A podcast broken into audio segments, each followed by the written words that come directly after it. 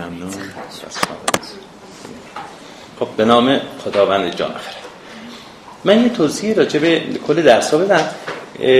ما گفتیم مقدمه رو دیباچه شاهنامه رو می‌خونیم. همه همه دیباچه هم می‌خونیم. خب گفتیم یه خورده دشواره. خودتون هم متوجه شدین.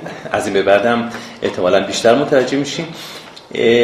بعد ما گفتیم خب توی دیباچه در مورد منابع فردوسی مذهب فردوسی خود شخصیت فردوسی اهدافش دقیقی و کل مش... یه سری مشکلات مربوط به شاهنامه در اونجا هست. من دوست داشتم اینو کامل بخونیم و مسائل اینجا مطرح کنیم و با یه سری خب طبعا ساخت های شاهنامه شما آشنا میشین که در مراحل بعد که داستان رو می‌خونیم خب با سرعت بیشتری پیش میریم. اینی که نگران نباشین اگر الان سرعت ما خیلی کمه اینجوری نخواهد بود.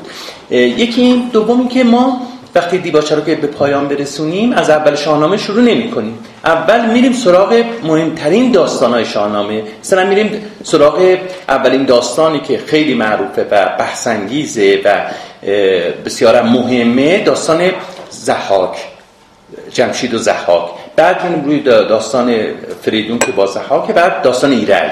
بعد زال و رودابه. این داستان های مهم رو به همین شکل پیش میریم. اگر در واقع موافق باشید. بعد نکته سوم این که ممکنه که وقت کم باشه برای نیم ساعت پایان یا 20 دقیقه پایان در واقع کلاس برای پرسش و پاسخ خب طبعا ممکنه وقت کم باشه. من خواهش کنم اگر فرصت نکردین سوالاتون تر کنیم توی کاغذ بنویسین.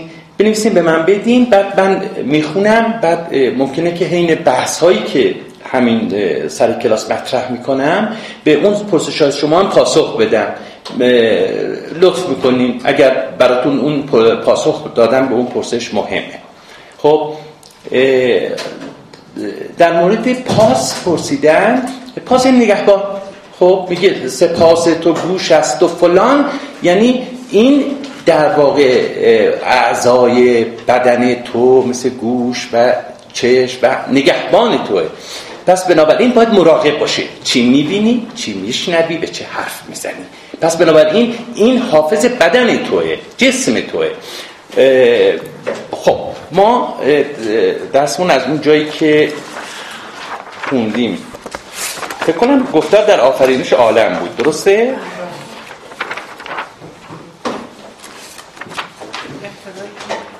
بله. خیلی یه مقدار فکر کنم مشکل بود براتون نه؟ آره. فقط شما نیستین که مشکل دارید. ما هم مشکل داریم. باور کنید. شاهنامه شناسم حالا من می‌رسم اون بیت ها رو براتون توضیح میدم که خود شاهنامه شناسا هم توی بعضی از بیت ها واقعا موندن. به خاطر اینکه به هر حال هزار 1100 ساله که از سرودن شاهنامه میگذره و اینی که میگن شاهنامه زبان فارسی تغییر نکرده و ما شاهنامه رو الان می‌خونیم الان متوجه شدیم که همچنان هم ساده نیست که میگن شاهنامه رو می‌خونیم و می‌فهمیم. خب؟ از آغاز گفتارم در وصف آفرینش عالم. از آغاز باید که دانی درست. سر مایه گوهران از نخست خب راجع به واژه نخست ببینید نخست هم تلفظ خب حتما دیدین شما اینا یه امروزه برای ما مشکله که ببینیم که فردوسی نخست تلفظ می‌کنه نخست این ما میگیم در واقع خوشه سامت آغازین در زبان پهلوی اینها یه خوشه های به اصطلاح بوده سامت بوده پشت سرم یعنی نیاکان ما در گذشته تا سه تا سامت هم پشت سرم تلفظ می‌کردن. در زبان پهلوی فراوان داریم که دو تا سامت رو به راحتی پشت سرم تلفظ می‌کردن. ولی تحول زبان فارسی به گونه ای شد که دیگه امروزه به در واقع بینشون یه حتما یک در واقع واقع میانجی قرار می‌گیره. مثل همین. خب نخست یا نخست ما نمی‌تونیم واقعا. چون توی پهلویش هم بین نوخه هیچ چیزی نیست که نشون بده که این نخسته یا نخسته. سپید یا سپید؟ اونم همینجوره. اسپیه توی خط پهلوی. بنابراین خب اونان که زبانهای باستانی می‌دونن می‌دونن که به تو خط پهلوی هم واکه ها نشون داده نمیشه. یعنی هر ما نمی‌دونیم. تو بین s و p چیزی نیست. و بنابراین بر اساس یه سری قرائنی مثل متون مانوی متون فارسی تشخیص میدن که این واقع چی بوده. پس بنابراین یه سری واژه هایی که ما می‌بینیم می‌بینیم که اختلاف هست مثل نخست و نخست ماجرا سر همین خوشه صامت آغازینه. که در گذشته امروزه میشکنه این خوشه بین در واقع بینش مصوت قرار می‌گیره. حالا اگر دقت کرده باشین توی این بی بی سی گاهی این جمالی میگه عذر می‌خوام. دیدین؟ تعجب نکردین واقعا؟ عذر. خب بعد این بین دو تا سامت نمی‌تونه افغان خیلی بیشتر از ما در واقع خود شهر منو خیلی گرمسار تلفظ می‌کنن گرمساره. خب بازم دو تا سامت یعنی این بسیاری از واژه‌های این چنین روزمره شما می‌بینین که مثلا اینه. این ماجرا اینه نخست یا نخست؟ خب ما تلفظ بکنیم نخست. حالا احتمال میدیم که نخست تلفظ میشه. خب سر اصل اصل منشأ گوهران ما ببینیم مایه همون مایگه و یعنی به همون ماده که ما میگیم. همون ماده که امروز میگیم مایه گوهران من توضیح بدم که تو خیلی برخوردین. گوهر یعنی عنصر یعنی جسم. پس متوجه شدید گوهر یعنی جسم. آسمان یک عنصره یک گوهره. خب بعد برمیخوریم باز بیشتر توضیح میدم. که میگه ببینیم که اصل و منشه عالم در آغاز چه بوده است به همین که یزدان ز ناچیز چیز آفرید. این که در خیلی از ادیان هم هست تفکرات بشری هم هست که یزدان خداوند از هیچ عالم را خلق کرد خب اینجا هم همینجور.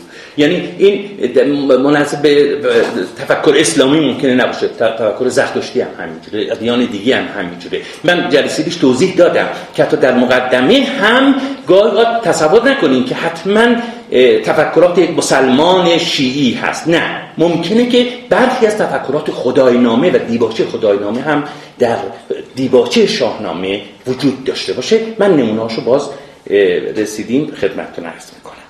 خب که از آن ناچیز چیز آفرید. بدان تا توانایی آمد پدید. اینجا چند تا نکته است. یعنی بدان یعنی بدان سبب که.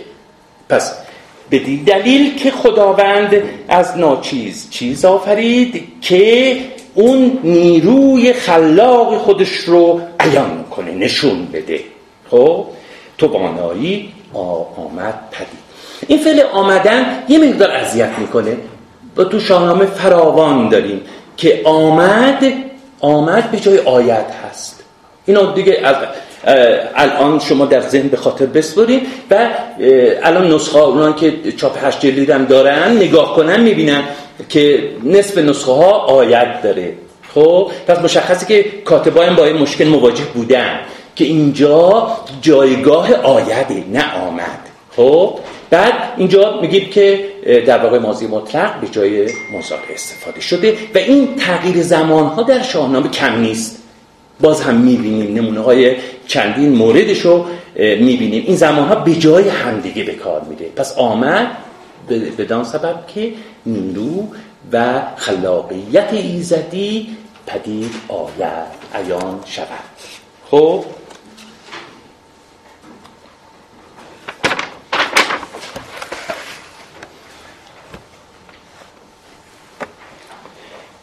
خب من اینجا بخونم عضو. توجه کنید من در مورد واو عطف من توضیح دادم. پس این بابت فارسیه. ما در شاهنامه باب عطف عربی نداریم. اگر در شرایطی باب عطف تلفظ می‌کنیم این تحول در زبان فارسیه. نه اینکه باب عطف عربی باشه. توجه فرمودین؟ خب اینجا خب خیلی قطعی نیست. آیا در اینجا واقعا طبق همون تحول وضع شده یا ما باید همون عضو بخونیم؟ ولی ما هیچ دلیلی نداریم که در واقع عضو نخونیم.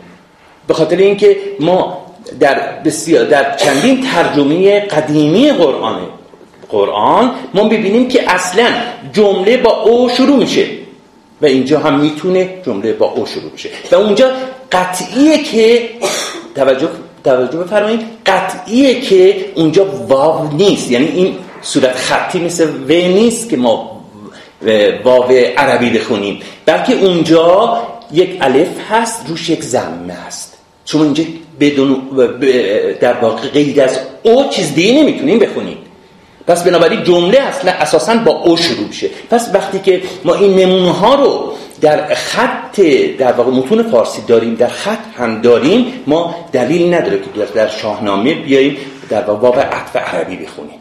خب از اون مایه گوهر آمد چهار. پس آغاز آفرینش چهار عنصر بودن خب که مشخصه. از در واقع بالا سبکی تا سنگینی آتش و باد و آب و خاک. درسته؟ پس در آغاز آفرینش اینها بودن. داره توضیح میده که خب آفرینش چگونه وجود اومد؟ پس خداوند از ناچیز چیز آفرید بعد دان آفرید بعد براحل آفرینش رو دونه دونه داره برای شما توضیح میده. برآورده بیرنج و بیروزگار. خب ما زمان می‌خواد آدمی که بیاد یه چیزی رو به وجود بیاره ولی خداوند که زمان نمی‌خواد. خب در قرآن هم داریم کن فیکون گفت باش و شو. خب خداوند هم همین دیگه. یعنی اون دیگه زمان مثل ما نیاز نداره که در واقع خلق کنه. بیروزگار. خب؟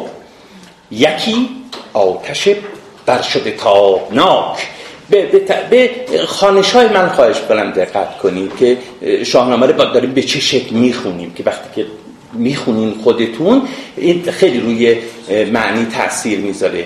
خب؟ یکی آتش تابناک. خب تابناکه و بالا رفته بر شده.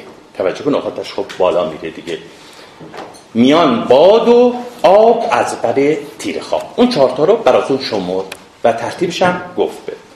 نخستین که آتش ز جنبش دمید خب وقتی آتش روشن شد و تابناک شد خب جنبش کرد ز گرمیش پس خشکی آمد پدید. خب وقتی که آتش گرم میشه خشک می‌کنه دیگه. پس خشکی هم از اینجا به وجود اومد. خب؟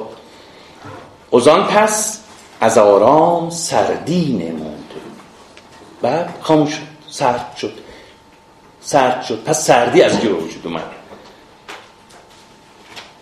ز سردی همان باز تری فسود خب از سردی هم که می‌دونیم دیگه تری به وجود میاد پس اون چهار مزاج و, و اون عناصر و همه اینها رو داره اینجا براتون توضیح میده. چون این چهار گوهر به جای آمدن یعنی قرار گرفتن این چهار گوهر ساخته شدن پدید آمدن آب و آتش و خاک و آب ز سپنجی سرای آمدند.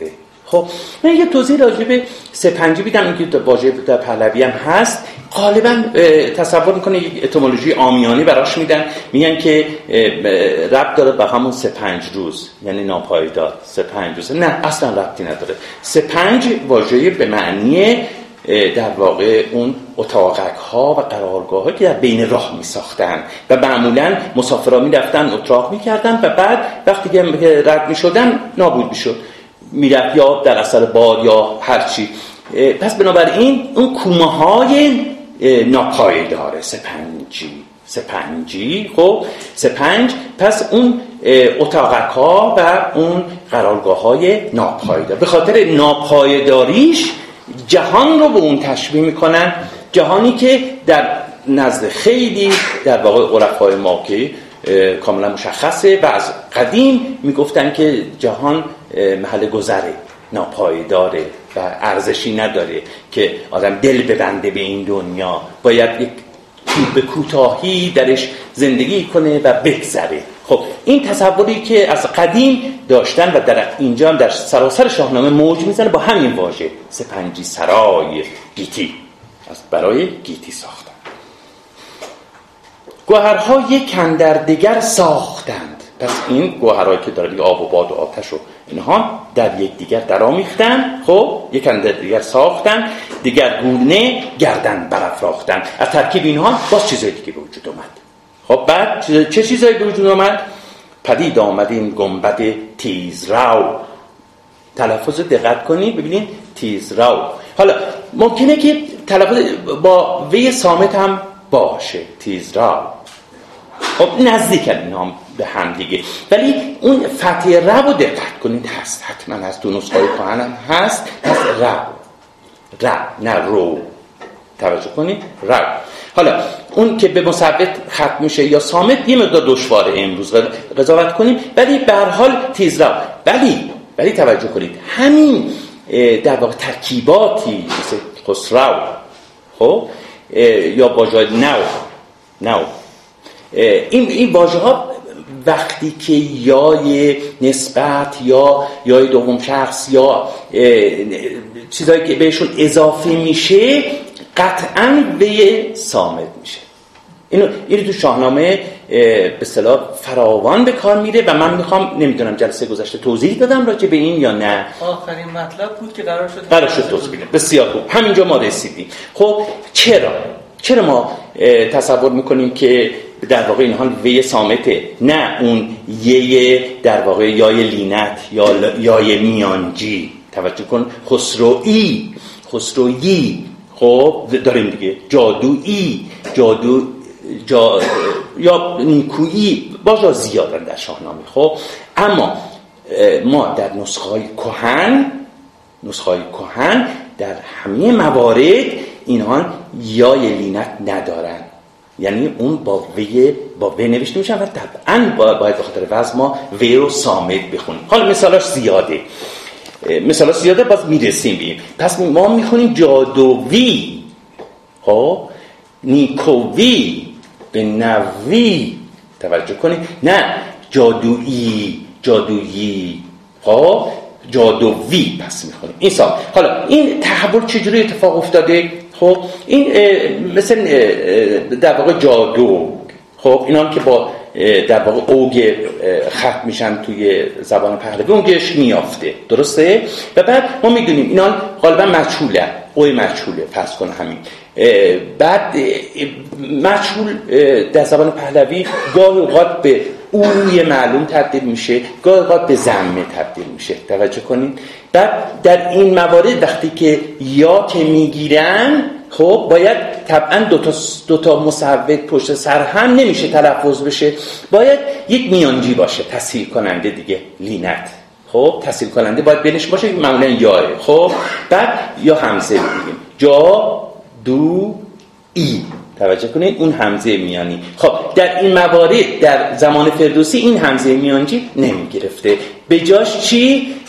و سامت می شده خب و مثبت قبل از اون کوتاه می شده جادو به جادو تبدیل شده و هم سامت می شده متوجه شدیم متوجه شدیم وی خب. بعد یک قرائن تاریخی داریم ما. مثلا همین که تب...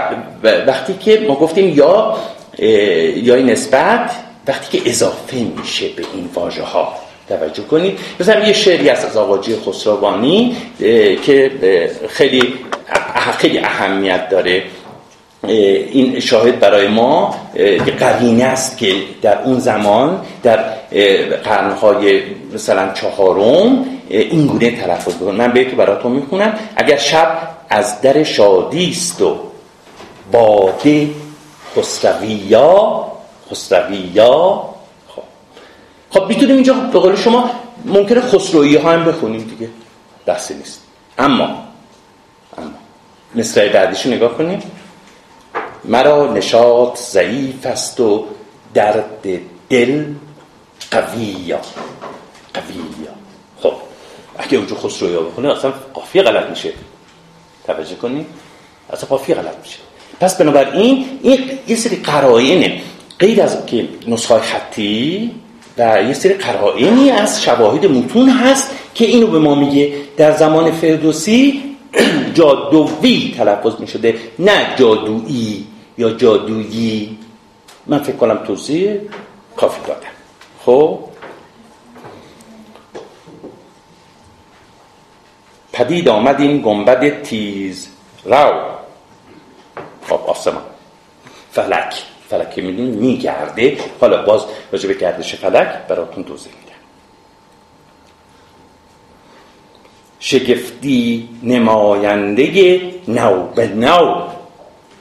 خب شگفتی نماینده. یعنی چیزای عجیبی در آسمان هست. در حال اینو خودشو در واقع نشون میده. خب؟ گوهر درو درو داه و دو برج آمد پدید. خب ببینید اینجا من یه توضیح راجع به داه بدم که تو چاپ جدید دکتر خالقی هست. خب؟ به جای ده خب می‌تونیم بخونیم ده و دو می‌تونیم بخونیم ده و دو هیچ اشکالی هم خب اما توجه کنید یک اصلی رو در تصحیح متن هست. دوستانی که اگر تصحیح متن آشنا باشن ما میگیم اصل ضبط دشوارتر برتره. این اصلی که اصلا قانون یکی از قوانین محکم تصحیح متنه. یعنی چی؟ یعنی اینکه وقتی که یه مصحح نسخه ها رو با هم مقابله می‌کنه ممکن اختلافات اختلاف باشه بین نسخه ها خب؟ خب این اختلاف یکی از ملاک هایی که ببینه کدوم یک از این ضبط ها درسته این اصله. این از چی به ما میگه؟ میگه که زبان تحول پیدا می‌کنه. بنابراین در طول زمان بسیاری از واژه ها از رواج میافتن متروک میشن و, و واژه های جدید جاشون رو می‌گیرن. بنابراین اگر شما در نسخه دیدین که یک ضبط قریبی وجود داره همون اصیله نه یه ضبط ساده شده. خب؟ نمونهاش زیاده. الان همینجا باز من بر می‌خورم این خوندم باز نمونه هاشو به شما یکیش همین داه.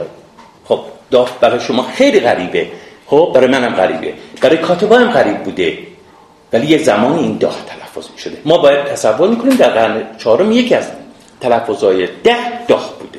خب به خاطر اینکه در نسخه سن جوزف هست. نسخه که نسخه بسیار معتبری که جدیدن کشف شده. خب ابر در او ده و دو برج آمد پدید. برج هم که می‌دونیم دیگه از حمل شروع میشه و بعد همون تا پوت ماهی. خب این برج دیگه من توضیح نمیدم. و بعد این برج ها نام های هم ایرانی دارن و هم نام های در واقع عربی. خب همون دوازده ماهی که ما داریم از فروردین شروع میشه اردیبهشت و خرداد تیر مرداد بعد معادلای عربیش باز هم به همیشه. پس این برج های دوازده گانه رو منظورشه اینجا. خب در او داخل دو برج آمد پدید. ببخشید داننده چونان سسید. خب یکی از واژه‌هایی که باز ممکنه که با معنی امروزش متفاوته بخشیدنه بخشیدن در شاهنامه فراوان به معنی توجه کنید تقسیم کردن به کار میده. خب بخش کردن. تقسیم کردن و بخش کردن. و اینجا هم دقیقا پس همین معنی رو ما شاهدیم. خب این برج ها رو و تقسیم کرد دقیقا هر کدوم سر جاش گذاشت و تقسیم کرد بخش کرد هر چیز رو به جای خودش. خب؟ و خداوند می‌دونه که هر چیز رو سر جای خودش بگذارد. اون چیزی که نزد در واقع کمای ما به نظام احسن معروفه دیگه نه؟ خداوند بهترین کارها رو خلق کرد. خب گاهی بچه بودیم می‌گفتیم که خب چرا ما دو تا چشم رو یه چشم خدا وسط نذاشته که خب ببینیم دیگه؟ چرا دو تا چشم گذاشته؟ بعدها دیگه متوجه نخه این همون نظام همون چیزی که حکما میگن نظام احسن. خب هر چیز شایسته خودش. ابر دا خود دو هفت شد کت خدای. خب؟ گرفتند هر یک سزاوار جای. ببینید من یه واژه راجبه کدک خوودای من فکر کنم دیگه منش می‌دید چون راجبه خوودای صحبت کردم. خب کت خدا که داریم دیگه الانم که خب واژه معروفیه. یعنی خداوند ده کده کده. خب؟ اینجا به اصطلاح فقط معنی لغوی نیست. یک اصطلاح نجومیه در این بیت یه اصطلاح نجومی اولا پس دوازه برجو خلق کرد خداوند و بعد میگه که هفتا چی, چی رو خلق کرد؟ سیاره. پس اینجا اینجا منظورش چیه؟ هفتا سیاره است. اینو توجه داشته باشیم که ما توی متون پهلوی خب دو دست داریم. یکی ستارگان داریم یکی سیارگان. خب ستارگان نیکن و سیارگان بدند اهریمنی سیارگان همیشه اهریمنی خب یک تلقی در بین در واقع ایرانیان باستان این تلقی رو داشتن که اون چیزی که بخت نصیب آدمی میشه از اخترانه اختران نیکن. خب و بعد این بخت نصیب آدمی میشه.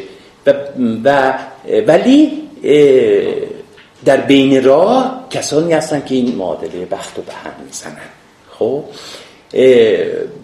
اون بخششی که به آدمی می‌رسه بر اساس شایستگی افراده. یعنی هر کس به اندازه شایسته سالاریه. شایستگی افراد اون به صلاح قسمت نصیبش میشه. و اون سهم از اختران بهشون می‌رسه. ولی در بین راه این سیارگان اهریمنی این بختهای خوب رو میدوزدن که باید به شایستگان میدن میدن به ناشایستگان این تلقی بوده که ما خب امروزی هم گایقات هست و در طول تاریخ هم همینجور بوده که ما می‌بینیم تو شاهنامه هست باز می‌رسیم تو دیوان حافظم فراوان. ما داریم بیت هایی که در واقع همین مضمون رو به ما میگن که من بعدا براتون می‌خونم. که لزوما کسی که شایسته است خب نصیبی درستی از روزگار نمی‌بره. درست برعکسه گاهی آدم اتفاق میفته برعکسه خب این تلقی که از قدیم بوده از خداینامه از متون پهلوی وارد خداینامه شده از خداینامه وارد خیام و ادبیات ما به کلی شد و بعد وارد دیوان حافظ شده و تا امروز هم می‌بینیم.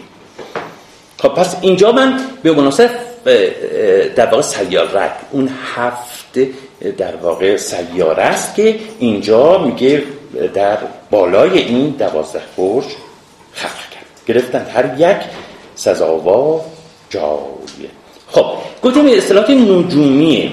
درسته؟ میگن که خود این سیاره ها که می‌دونیم ناهید و بهرام و اینا می‌دونیم دیگه من توضیح نمیدم. هر کدوم در معنی لغویش اصطلاح نجومیش کت خدا یعنی رب صاحب خب؟ یعنی مالک. خب؟ بعد میگن که هر کدوم از این برج ها خانه این سیارگان هم خب طبیعیه که هفته به دوازده تا یک به یک نیست. یعنی گاهی بعضی از سیاره ها پس ممکنه که از این برج ها دو تا خونه داشته باشن. خب؟ مثلا بهرام حمل و اغرب و خانی اونه. مثال. حالا دونه دونه من نمیگم اگه دوستانی چون خیلی بحثای تخصصیه شاید شما هم خسته بشین. اگه دوستانی که علاقمند بودن تو این کتابای نجومی می‌تونن مراجعه کنن و دقیقا ببینن که هر کدوم از این سیاره ها در واقع خانهشون کجاست. فقط این اصطلاح نجومی رو من اینجا توضیح دادم که توجه داشته این کت خدا میگه این رب صاحب اصطلاح نجومیه یعنی خانه. یعنی هر کدوم سیارات چی هم خانه ای دارن در اون برج ها فلک ها یکن در دگر بسته شد. به جنبی چون کار پیوسته شد. چو دریا و چون دشت و چون کوه و راغ زمین شد به کردار روشن چراغ. من دیگه معنی نمی کنم فکر کنم اینها یه مقدار آسونه دیگه. ببالید کوه آبها بردمید سر رستنی سوی بالا کشید. سر رستنی سوی توجه کنید سوی باز از همون واژه هایی که تو پهلویش سوگ با اوی مشهوله. توجه کنید این همون مواردیه که من توضیح دادم. خب وقتی میگیم سویی یا چیز اضافه میشه دیگه این چیز میانجی نمی‌گیره یا لینت نمی‌گیره. پس میشه چی؟ کوتاه میشه میشه سو وی. توجه کنید سو وی. بعد این سو یه ویژگی دیگه هم داره که توی شاهنامه دو تا تلفظ ما داریم از سو. خب سویه. یکی تلفظ سویه یکی تلفظ سویه. توجه کنید خب ممکنه برای شما اونان که ادبیات خوندن و وزن می‌دونن بلا فاصله می‌دونن که کجا باید سویه تلفظ کنن کجا باید سویه. در آغاز مثل حتما باید سویه تلفظ بشه چون در محل جای کوتاست. خب وقتی که همین ممکنه که این اوش در محل جای بلند باشه. خب طبیعه باید سو تلفظ بشه. متوجه شدین؟ حالا باز برخورده من میگم. اینجا باید چی تلفظ بشه؟ در محل جای بلند سوی سوی. سر رستنی سوی بالا کشید. زمین را بلندی نبود جایگاه. یکی مرکزی تیره بود و سیاه. خب چرا واقعا میگه یکی مرکز تیره بود و سیاه؟ یعنی چی؟ زیبایی زمین؟ توجه کنید یه بخشش به زیبایی زمینه یه بخشش به زیبایی آسمانه. اون ستارگانی که برش میتابن اون خورشیدی که برش میتابه. خب پس بنابراین اینجا وقتی داره زمین رو میگه یکی مرکزی بود تیره خب منظورش که هنوز اون خورشید آفریده نشده بود هنوز ستارگان آفریده نشده بودن که این زمین رو جلوه بدن. به این زمین جلوه بدن. بعدنه که میاد توضیح میده که این ستارگان خلق شد خورشید خلق شد و زمین زیبا شد. ستاره به سربر شگفتی نمود. ببین شگفتی ها که ما می‌دونیم در قدیم هم خب براشون خیلی مهم بود.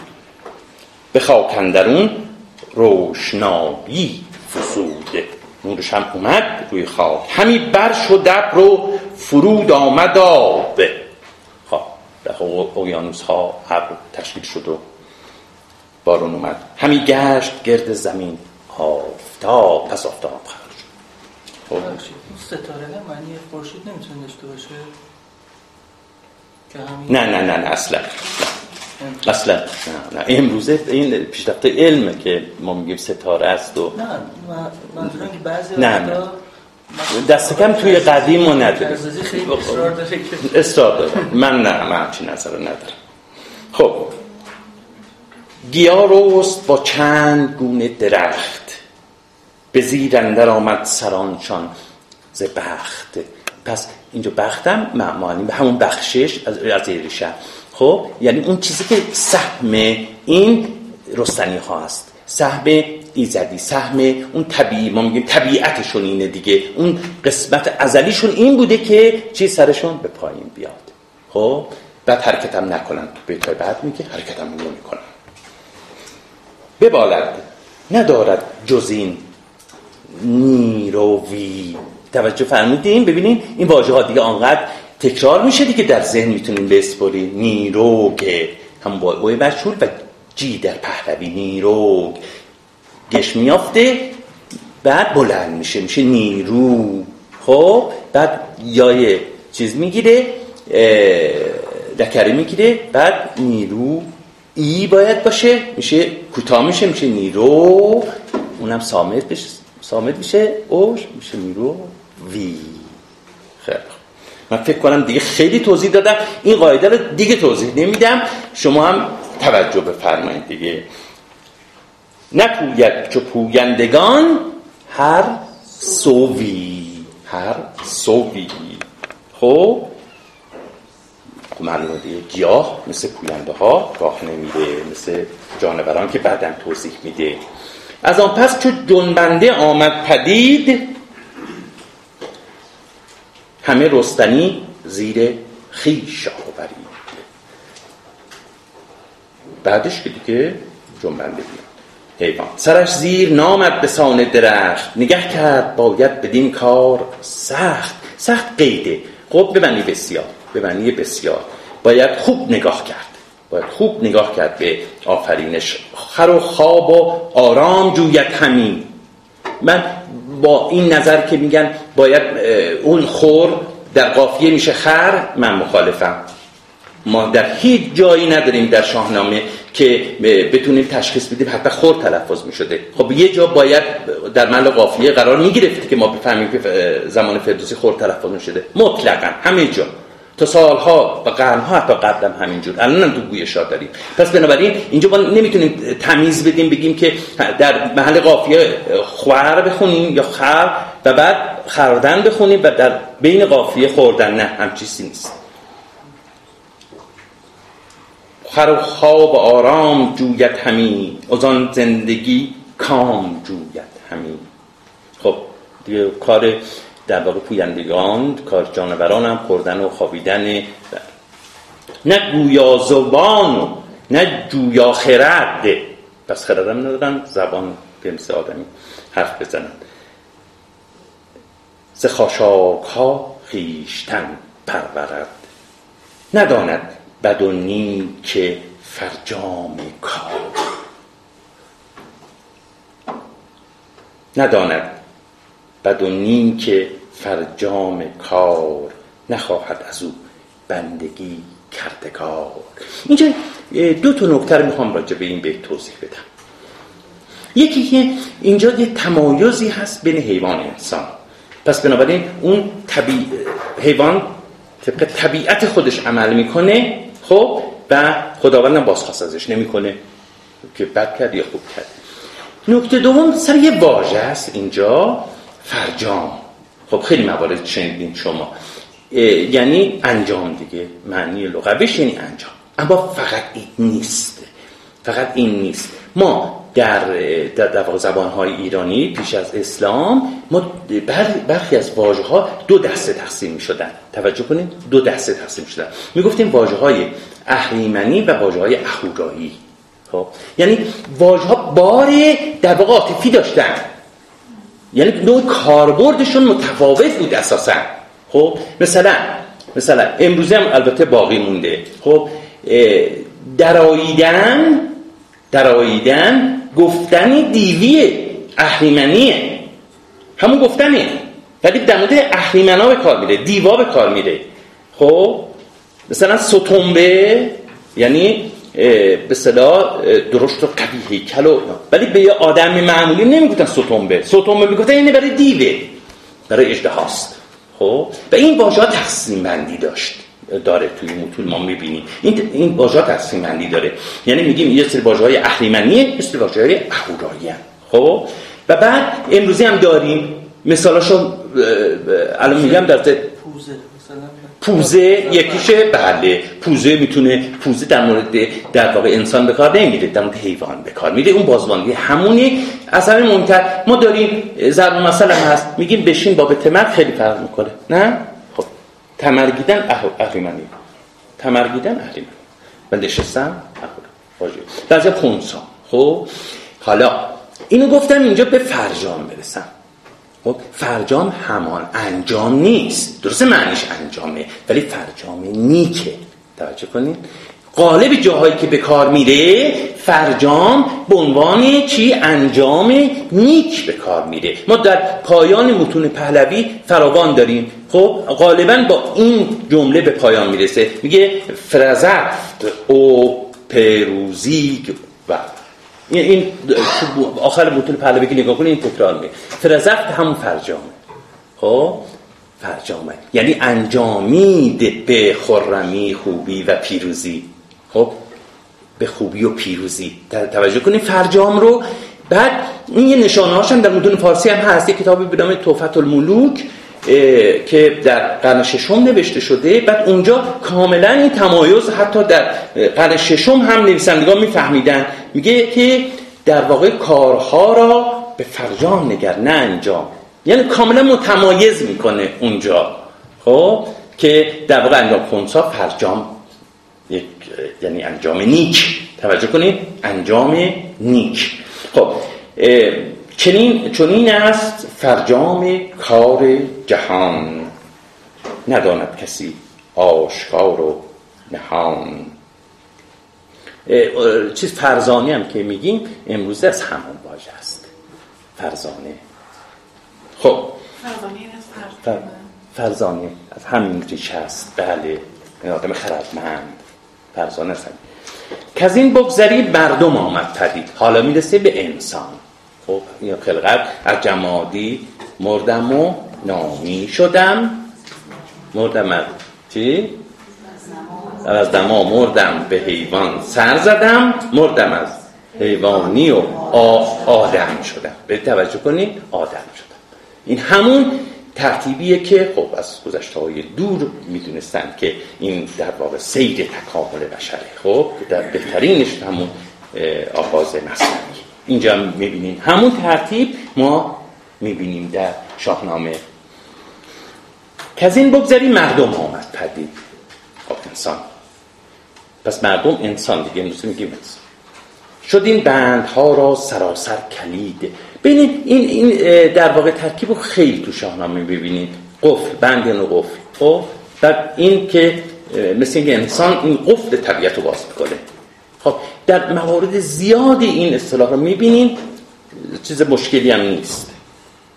سرش راست بر شد چو سرو بلند. به گفتار خوب و خرد کار پس خرد داره خرد به کار میبنده و راست. خب ما می‌بینیم میمونا خب چهار پایان دست و پاران میگن به این عجیب بود راست. راست شد راست قامت پذیرنده هوش و رای و خرد مرورا دد و دام فرمان برد. خب هوشم داره رایم داره و خردم داره. من راجع به این واژه ها صحبت کردم. فکر کنم جلسه گذشته مفصلم صحبت زراح خرد بنگری اندکی که معنی مردم چه باشد یکی؟ این یه خود فکر کنم به پیچی احساس کردیم روی این بیت نه؟ این آره این بیت یه مقدار ما میگیم تعقید یا پیچیدگی. این وجود داره. حالا ما امروز میگیم پیچیدگی. ممکنه که 1100 سال پیش وقتی که میخوندن این پیچیدگی هم براشون نبوده. خب فقط کافی اون یکی یکی آخر بیارین آغاز مصرع اول.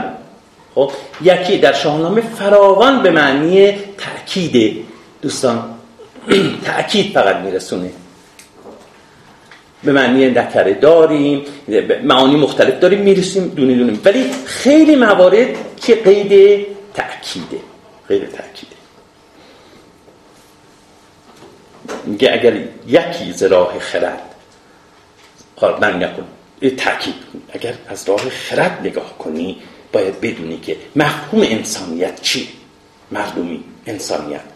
معنی انسانیت چیه؟ پس بنابراین الان دیگه با قید از خلق انسان حالا می‌خواد بگه اون تمایز میان انسان و حیوان چیه؟ این چه ویژگی داره که در واقع انسان چه ویژگی داره که خداوند ازش بندگی می‌خواد و باید مسئول خوبی ها و بدی هاش باشه؟ خب بعد توضیح میده براتون. معنی انسان. معنی مردم معنی انسان. آدمیت. امروز میگیم آدمیت. خب آدمیت چیه؟ مگر و بعد توضیح می‌دید که مگر مردمی انسانیت. خب مگر مردمی خیره خانی همین یعنی مگر اینکه تو در واقع تمایز بین انسان بیهوده بدونی. مگر که اصلا, اصلا به انسانیت قائل نباشی. مگر فکر کنی که انسان همون ایوانه مگر مگر اینکه بیهوده در واقع در مورد مردم بودن انسانیت سخن بگی. خب؟ مگر که این باشه. ولی خودش تحکید می‌کنه که در اینجور نیست در بیت های بعدم میگه. جز این را نشانی ندانی همین. یعنی جو این برمیگرده به همون چیزی که مشترک بین انسان و حیوان. چی؟ تن. جسم. حیوان هم جسم داره دیگه. مگر اینکه تصور کنی که آدمی انسان فقط همین جسمه تنه. مگر که این تصور کنی. ولی مثلا اینجوری نیست. آدمیت در واقع اهمیت داره و بعد تا بعدم توضیح میدیم.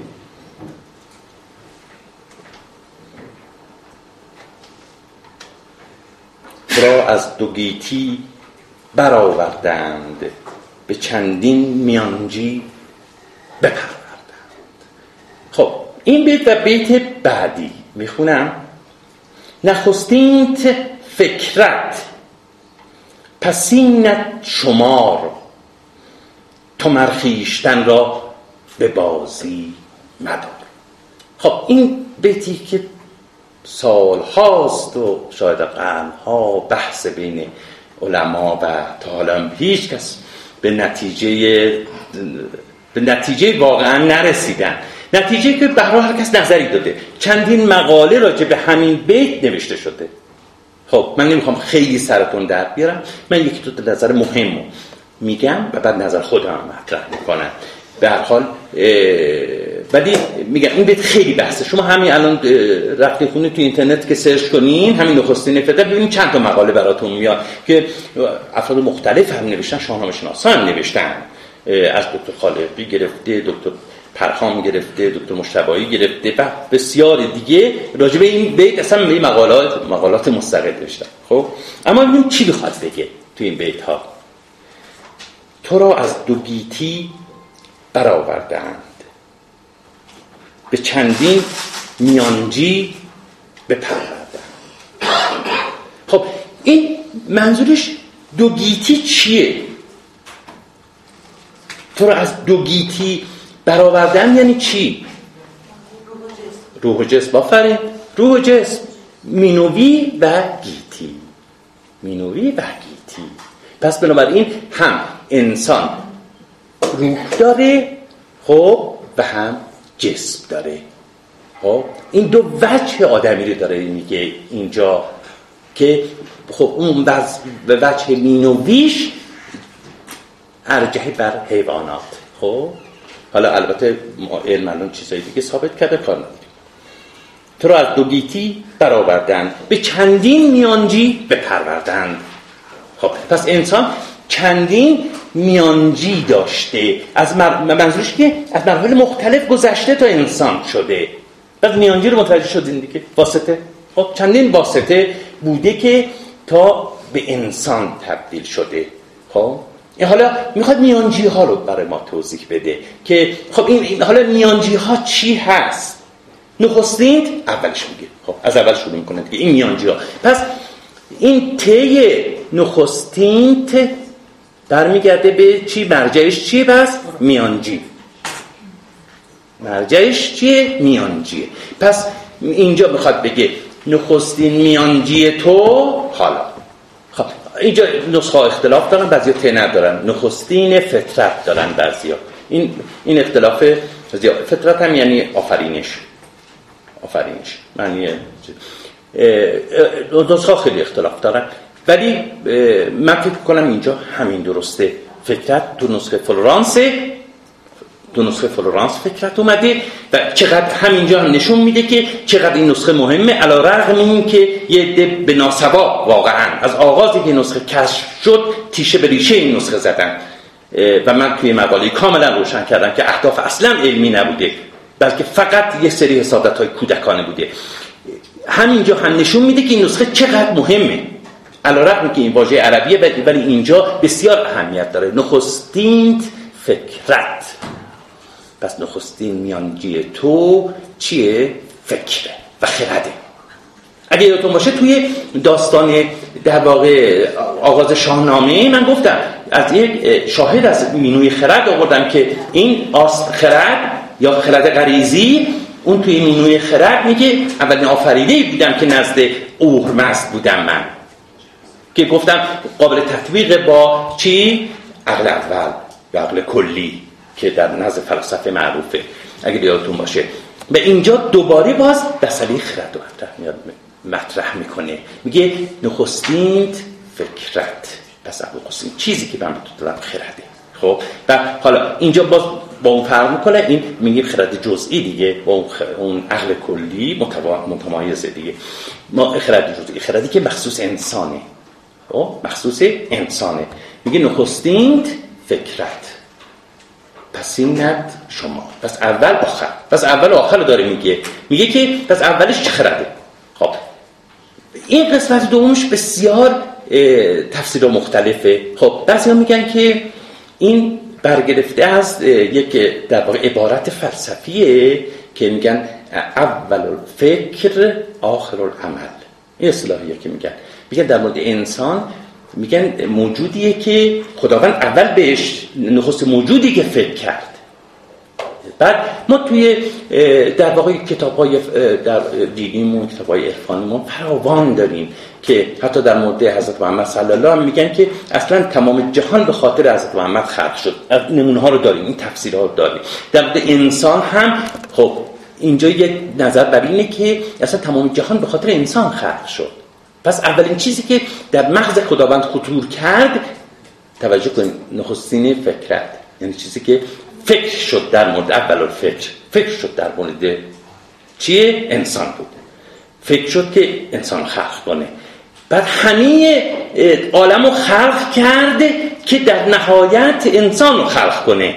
یه مقدمی باشه بر خلق انسان. و بعد انسان خلق کرد. پس میگن اول فکر آخر عمل پس اولین چیزی خداوند فکر کرد انسان بود و اینجا که میگه شمار یعنی در شمار سلسله مراتب آفرینش انسان در آخره. خب این یه تفسیره. این یه تفسیره. میگم از میان تفسیر من دو تا تفسیر فقط میگم و اون یه تفسیری که به نظر خودم درست داره خب این اصطلاحی که میگن خب اول الفقه آخر عمل اما اون که تفسیر که فکر می‌کنم درسته استاد عزیز ما دکتر خالقی اینو تفسیر کرده و من حالا یه توضیحات اضافی هم بهش میدم و من فکر کنم همین درسته و دلایلش هم درسته. خب ببینین هر متنی هر, هر شاهکار جهانی هر شاهکاری که از فرد نابغه‌ای در واقع ظهور می‌کنه ما یه پیوستگی عجیب و غریبی بین اجزای اون در واقع شعر هنر رمان می‌بینیم. و در اینجا هم همینجور یعنی ما نمی‌تونیم در واقع این بیت و سوای بیت قبل و بیت بعدش معنی کنیم. اینا مثل حلقه های زنجیرن که به هم وصلن. توجه کنید در بیت قبلی سخن از انسانیت و تمایز انسان با حیوان و گیاه.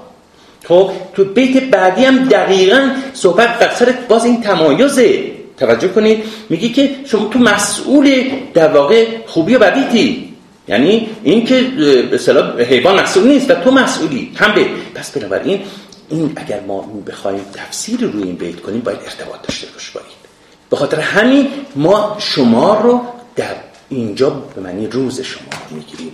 یعنی رستاخیز قیامت. بنابراین تو مسئولی. این انسان خداوند این خرد رو بهت داده و به خاطر این خرد تو مسئولی در روز شمار پاسخ بدی. توجه کنی؟ در روز شمار پاسخ بدی. ما داریم به این معنی روز شمار به تنهایی هم اومده شمار و بعد تفسیرهایی که گاهی می‌کنن همین مسئله ای که اون آخرین آخرین در واقع میانجی خلقت هستی اول و فکر آخر و عمل ما به لحاظ زبانی هم یه دقت کنیم. به لحاظ زبانی اینجا شمار خیلی در واقع استوار در شعر به نظرم نمی‌رسه. یه بار دیگه نگاه کنیم به تو. نخستین فکرت پسینت شمار. من فکر کنم یه مقدار سست میشه. حالا در حال این تفسیر دو تا تفسیر مهم رو گفتم. به طرفشون چون خیلی بحثه و اون چیزی که من به نظرم می‌رسه و دیگران تفسیر دیگران هستش. اون که من تایید می‌کنم اونم گفتم خدمتتون. تا خود شما ممکنه که نظر دیگری داشته باشید. ولی اینجا به حال ارتباط بده خرد خرد و مسئولیت پذیری انسان در زندگی که کار خوب کنه در واقع پاداش خوب می‌بینه کار بد کنه پاداش بد می‌بینه. و این بعدا بعدا توضیح میدم. بعدا در واقع بیتایی هست که من طرفا باز برمیگردم به همین تفسیر که بسیار اهمیت داره. چون اینجا دقیقا ما با یک تفکر راست کیش زهدشتی رو بریم. یا مسلمان فرق نمی‌کنه. کسی که معتقد به جبر نیست. خب؟ کسی که اگر خوبی کنه خوبی می‌بینه. بدی کنه بدی می‌بینه. توجه کنید. با اینجا بس بسر جبر نیست اینجا. خب؟ حالا بعد باز بیشتر توضیح میدم به های بعدی که رسیدم.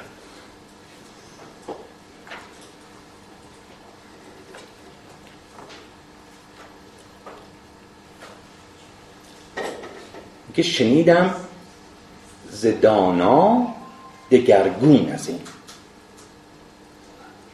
چه دانیم راز جهان آفرین؟